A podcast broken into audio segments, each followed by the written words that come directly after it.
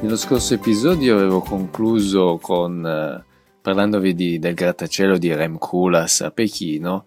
e a tal proposito mi viene in mente, continuando insomma un po' questa lista, anche del fattore, del problema che un po' in questi posti come Cina o anche Arabia Saudita, Dubai, Abu Dhabi per dire, quindi Qatar, questi paesi molto ricchi che stanno investendo tanti soldi anche sull'architettura, però non è che avendo i soldi puoi fare tutto, danno carta bianca agli architetti che poi si vanno a creare delle cose tante volte esagerate, eccessive, sprechi. Io l'ho sempre un po' ribadito il fatto della sostenibilità, che non è soltanto una parola riferita all'ecologia, ma è riferita anche all'economicità del progetto. In quei casi, secondo me, rientriamo in questa categoria di fesserie fatte dall'estero, del dover fare qualcosa di strano, di così azzardato, di farsi parlare, farsi mostrare,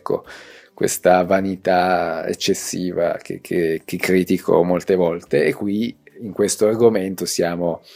perfettamente centrati. E tante volte questi progetti hanno dei costi di manutenzione, di gestione che è pazzesco, quindi che te lo ritrovi e riporti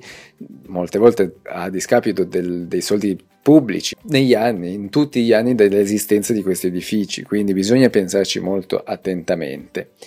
E oltre, appunto, non è solo economico, ma porta tanti problemi anche a livelli costruttivi, di materiali, di tecnologie, che tante volte poi appunto ti riporti problemi non soltanto quando lo costruisci, ma nel corso di tutta la vita dell'edificio. Potrei continuare, mi viene in mente per esempio l'acqua che è un elemento importante, è uno degli elementi più problematici nell'architettura perché crea la condensa, muffe, umidità, bisogna isolare perfettamente gli edifici, e molte volte gli architetti invece vanno a inserire l'acqua nel progetto perché effettivamente è bellissimo, un elemento che riflette, che rispecchia l'architettura, è fighissimo, bello. Però anche in questo caso, per esempio, so con certezza che una professoressa all'università aveva studiato bene il progetto di Valencia, di nuovo siamo di Calatrava, che ha fatto tutto delle vasche molto scenografiche, però so con certezza che c'erano infiltrazioni d'acqua e problemi di umidità un po' ovunque, con ovviamente costi, manutenzioni elevatissimi e via dicendo. Ho sempre il problema dell'acqua, anche in questo caso un'altra voce che ho acquisito nel corso degli anni è che tra l'altro di un architetto, in una volta insomma che se ne parlava del progetto di Fuxas a Milano, che anche in quel caso c'è tutta una copertura in vetro che crea delle colonne di luce che poi li porta all'interno dell'edificio, bello, molto bello da vedere, da fotografare, ma in questo caso questa persona che mi riferiva mi ha detto, sono andato un giorno che pioveva, però in maniera molto tecnicamente da architetto mi ha detto pisciava acqua da tutte le parti e purtroppo appunto sono poi questi i problemi di fare delle cose strane. Continuiamo, in questa lista ho messo i edifici con le forme che devono ricordare oggetti. C'è per esempio un edificio di Frank Gehry, che è un architetto di fama internazionale, che ha fatto dei binocoli, un edificio a forma di binocoli a Los Angeles, o però che ha fatto una biblioteca che doveva sembrare dei libri aperti a Parigi, ma